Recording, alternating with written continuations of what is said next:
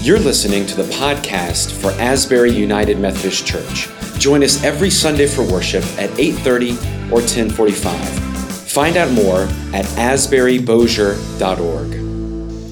Well, good morning. Uh, it's good to be with you this morning. We continue our series on staycation. You know, discipleship, you know, this trip that we're preparing for, vacation, staycation, we're preparing for discipleship. Discipleship is a journey it, it's a journey that begins with hospitality, it's a journey that begins with being good stewards of grace and announcing uh, with justice that the kingdom of God is at hand.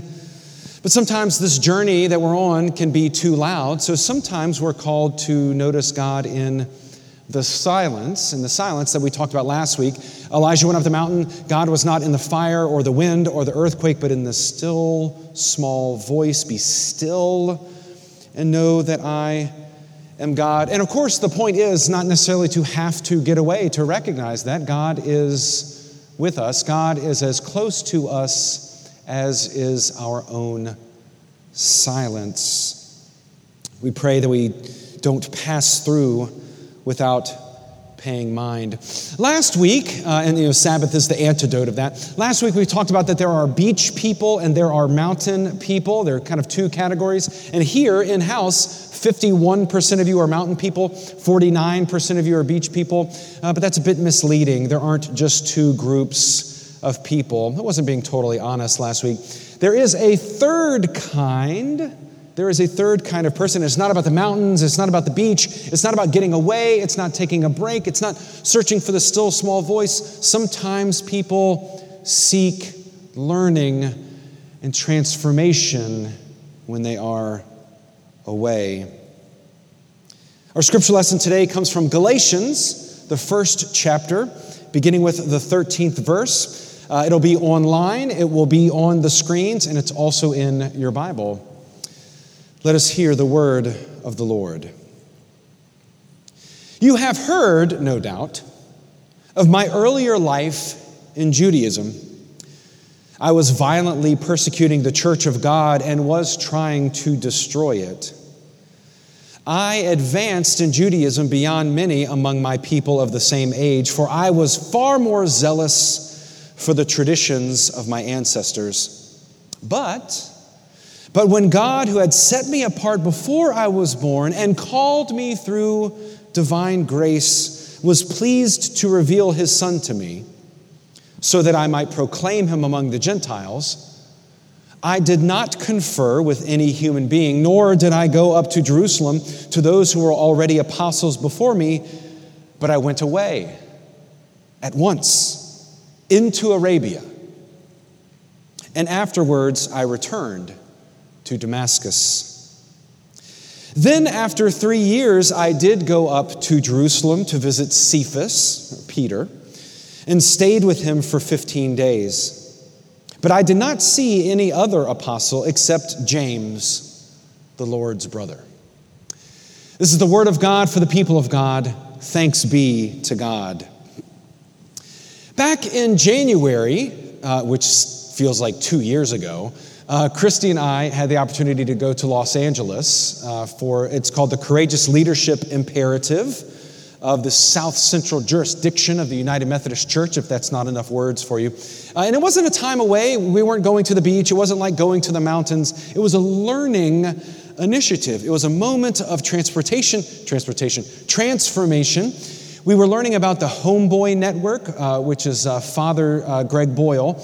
Uh, he is uh, in East LA trying to end gang violence, offering former gang members a place to be, a place of welcome, a place of hospitality. So we were there learning of what, what that looks like. One evening, uh, we went to the Griffith Observatory. Now, I've told this story before, but it bears repeating.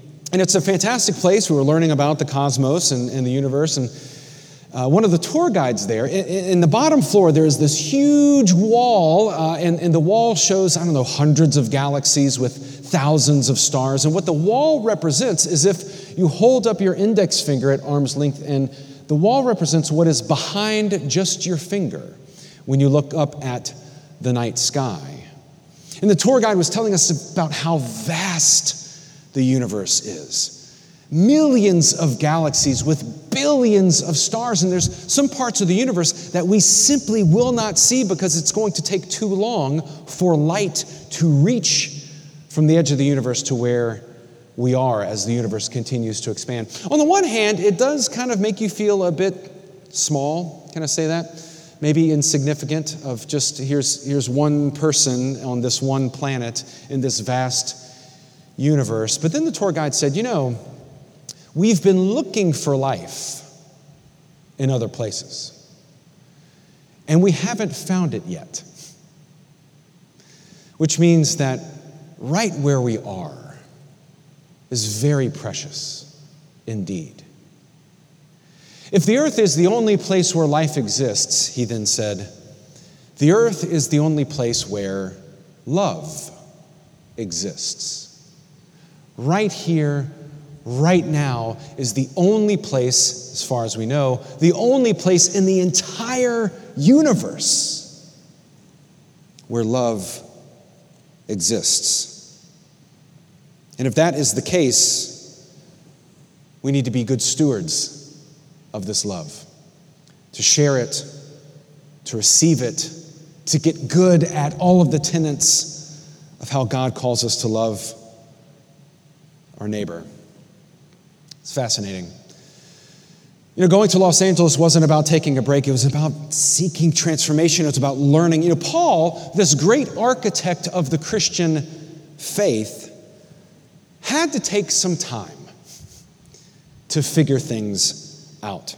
After having an experience with Jesus on the road to Damascus, maybe you know the story, he got up and, in his own words, got away. I got up immediately and went away to Arabia. Sometimes we have in our mind that Jesus had this experience of, of Jesus on the road to Damascus and then immediately started planting churches and preaching the gospel. And no, he took three years to sort things out. Love this. He said, But when God was pleased to reveal his Son to me so that I might proclaim among the Gentiles, I went away at once into Arabia, which is biblical code word for the wilderness, out there beyond the cities. I went away at once into Arabia, and afterwards I returned to Damascus.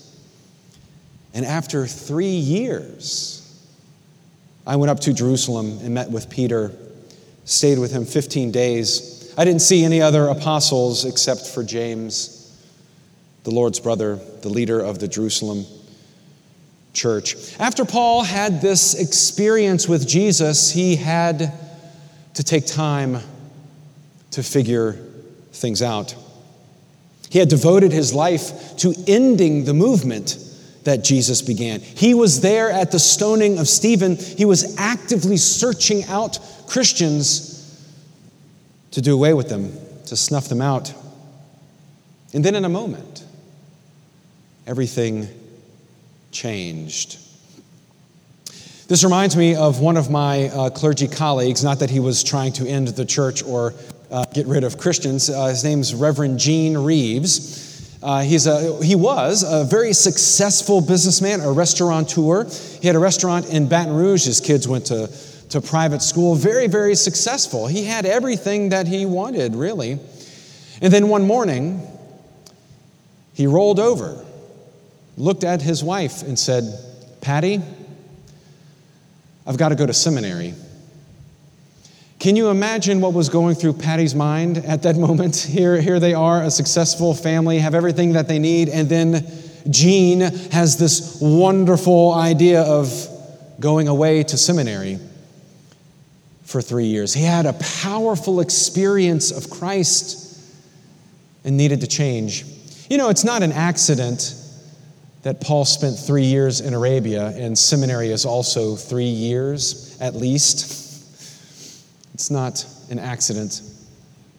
But then through this journey, Gene uh, became a United Methodist pastor. I had the great fortune of working with him at University Methodist in Baton Rouge, and he is a gift to the church. You know, his background in, in being a restaurateur, being a restaurant owner, came in handy. After Katrina, there was a community down in Baker, Louisiana. They called it Renaissance Park, I think was the name.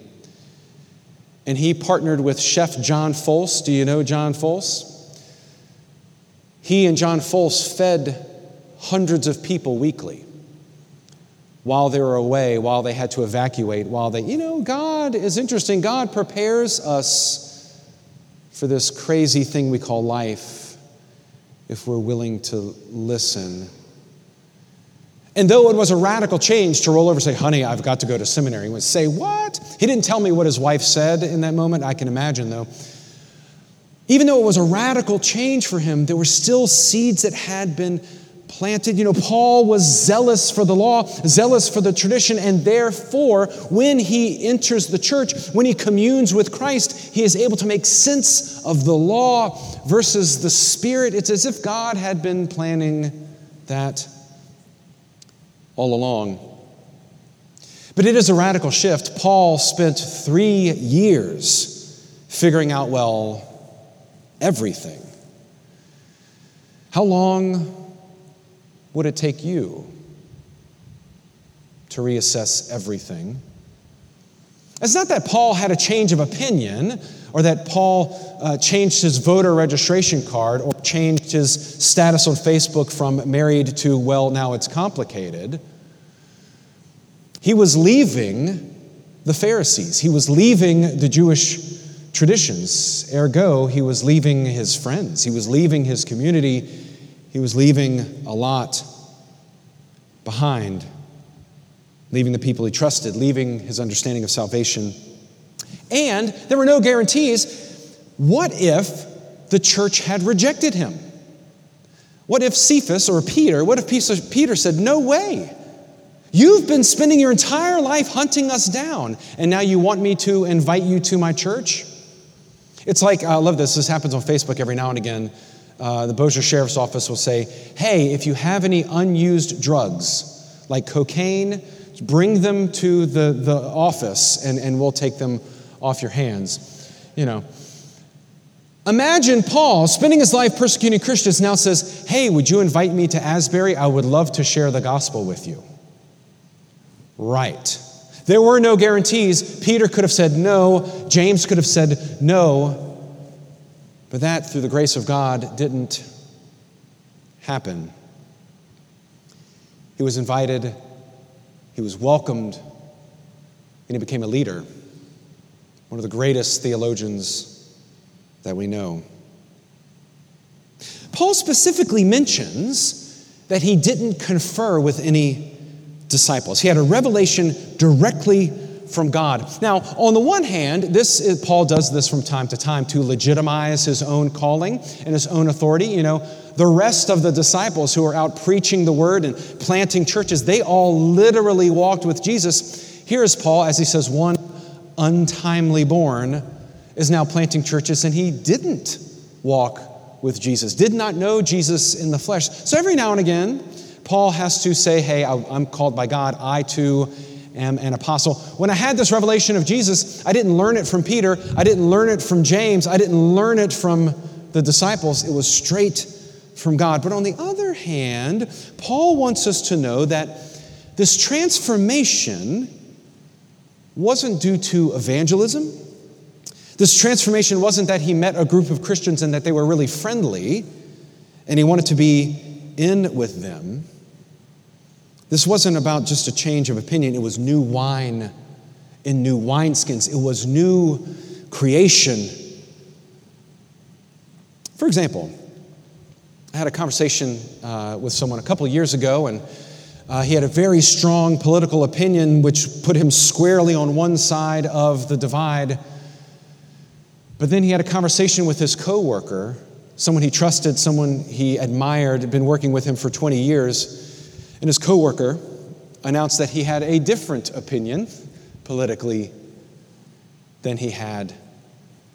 And he said that this really changed his understanding of where, where he was. Here's a, here's a man, you know, paying taxes, raising kids, never broke the law, and has a drastically different opinion about this than I do. Maybe, maybe there is some learning. Here's the question he asked me, though. What's even better than that moment of transportation? He asked me, is my change of heart the activity of the Holy Spirit?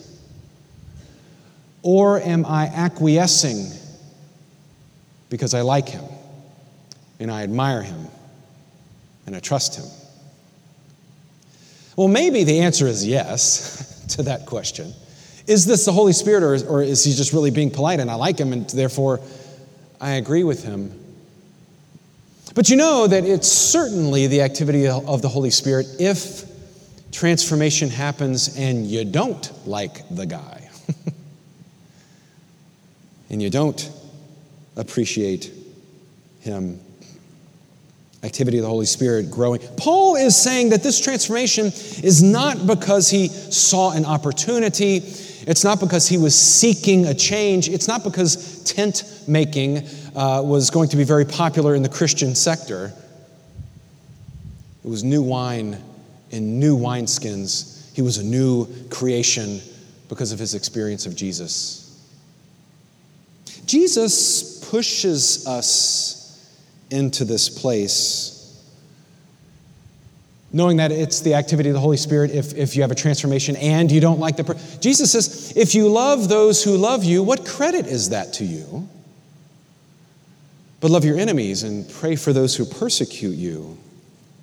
There's a reason why Jesus tells a parable about 10 lepers, and all of them are healed, but only one of them turns to give thanks. And then Jesus gives us the bazinga at the end of the story and says, Oh, by the way, that one who gave thanks was a Samaritan. It's like hearing a news story of someone who sets up a soup kitchen and transforms their neighborhoods and speaks in public schools and is a champion of education. And then at the end of the story, it says, oh, by the way, he's an Alabama fan. It's just one of those things that can be shocking when we hear it. You know, Jesus tells another story of a man who fell. He was on the road to Jericho and fell among the robbers, and a priest walked by and a, and a Levite walked by, and then the Samaritan is the one who stopped and showed him mercy. Speaking of Samaritans, you know, Twitter is an interesting thing, especially what I call weird Christian Twitter. Sometimes we who are clergy get into these kind of very strange arguments online and I don't know how deeply embedded into Twitter you are. If you're not, God bless you. You're setting a fine example for the rest of us. But sometimes, in, in fact, there's, there were two arguments that popped up in Twitter this past week uh, that, that clergy especially love to, as if there's nothing else to do. I don't know how people find the time to do this. Uh, one argument they had was, what do angels look like? There was kind of this Isaiah and Ezekiel camp where, where angels have lots of eyes and lots of wings and they cover their eyes in the presence of God. And then there was this other camp that said, no, you fool, angels look like the angel Gabriel, looks like a, a human form in this camp. And we argue about these things. And it's, can I say it loud, it's kind of pointless to argue about these things. There was another argument, speaking of the Good Samaritan. Someone said on Twitter, uh, it, it, shouldn't be called the Good Samaritan because Jesus never said Good Samaritan in the story. It should be called the parable of the bad priest and the bad Levite. But here's a fun fact Jesus didn't call them bad either in the story. We get into these camps, we like our camps, don't we? We pick a side, we dig our heels in, and we love our camps. I do too. I have camps.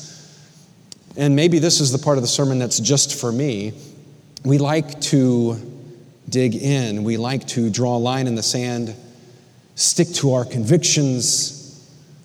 And that's true. There is a time and a place, here's the footnote there is a time and a place to draw a line in the sand and dig your heels in and stand up, as I mentioned last week. Stand up and fight the good fight. And, and then sometimes we kind of get lost in ourselves, in our silos, arguing things like do angels have lots of eyes or just two eyes? I mean, really? Are we, are we going to, is there nothing else in the world for us to be investing our time into.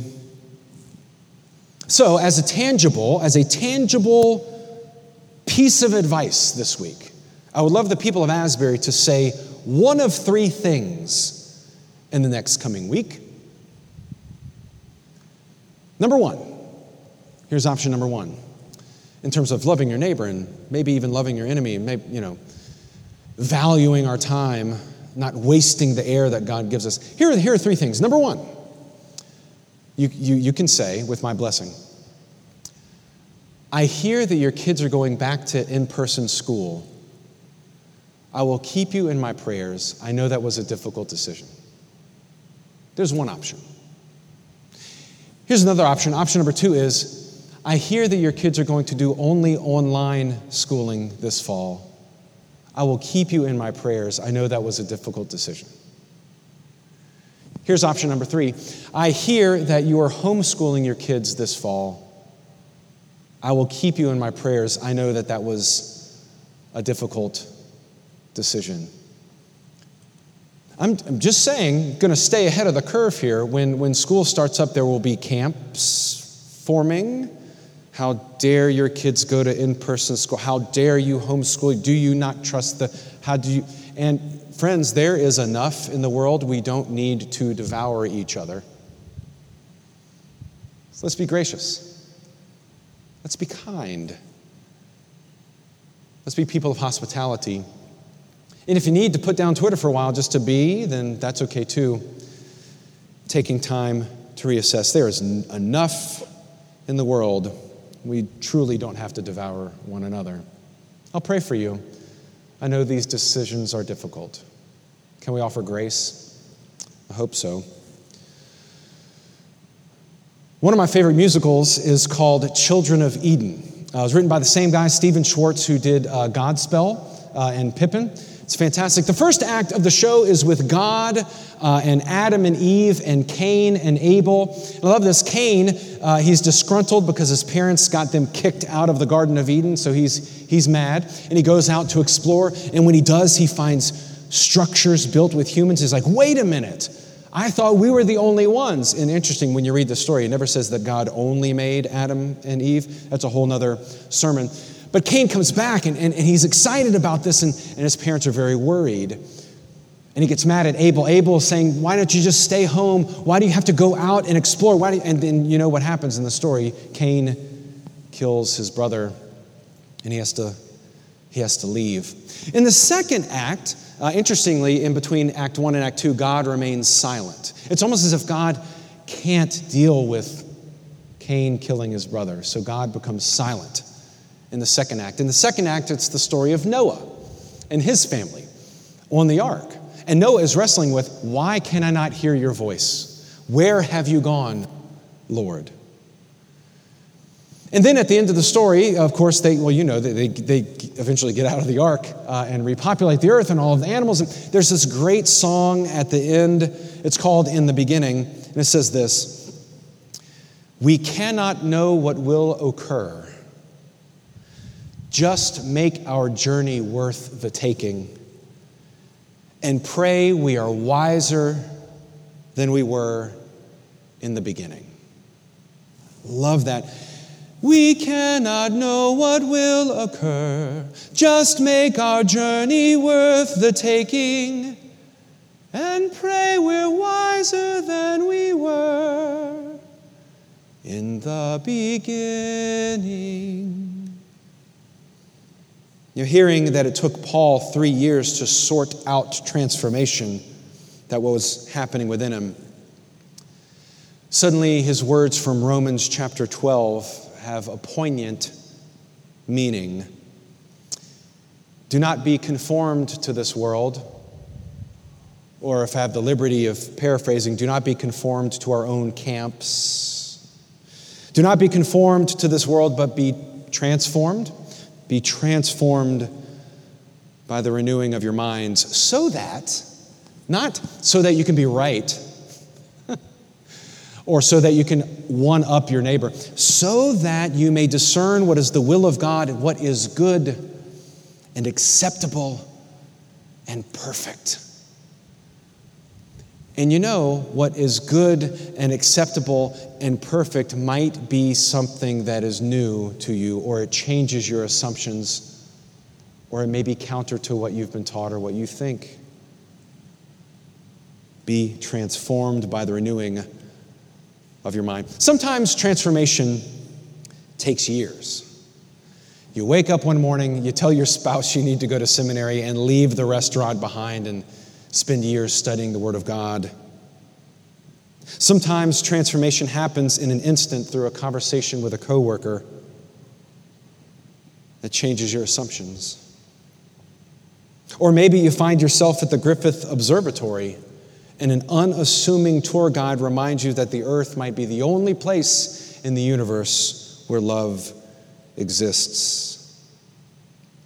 Therefore, we must become experts at sharing it, experts in receiving it, and even extending it to those we see as the Samaritans of the world.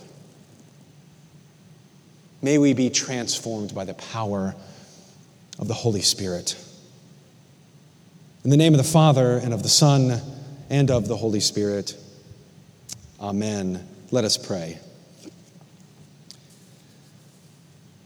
Holy and gracious God, sometimes we seek Sabbath away, sometimes we seek the still small voice, but Father, during this wilderness time, may we seek transformation.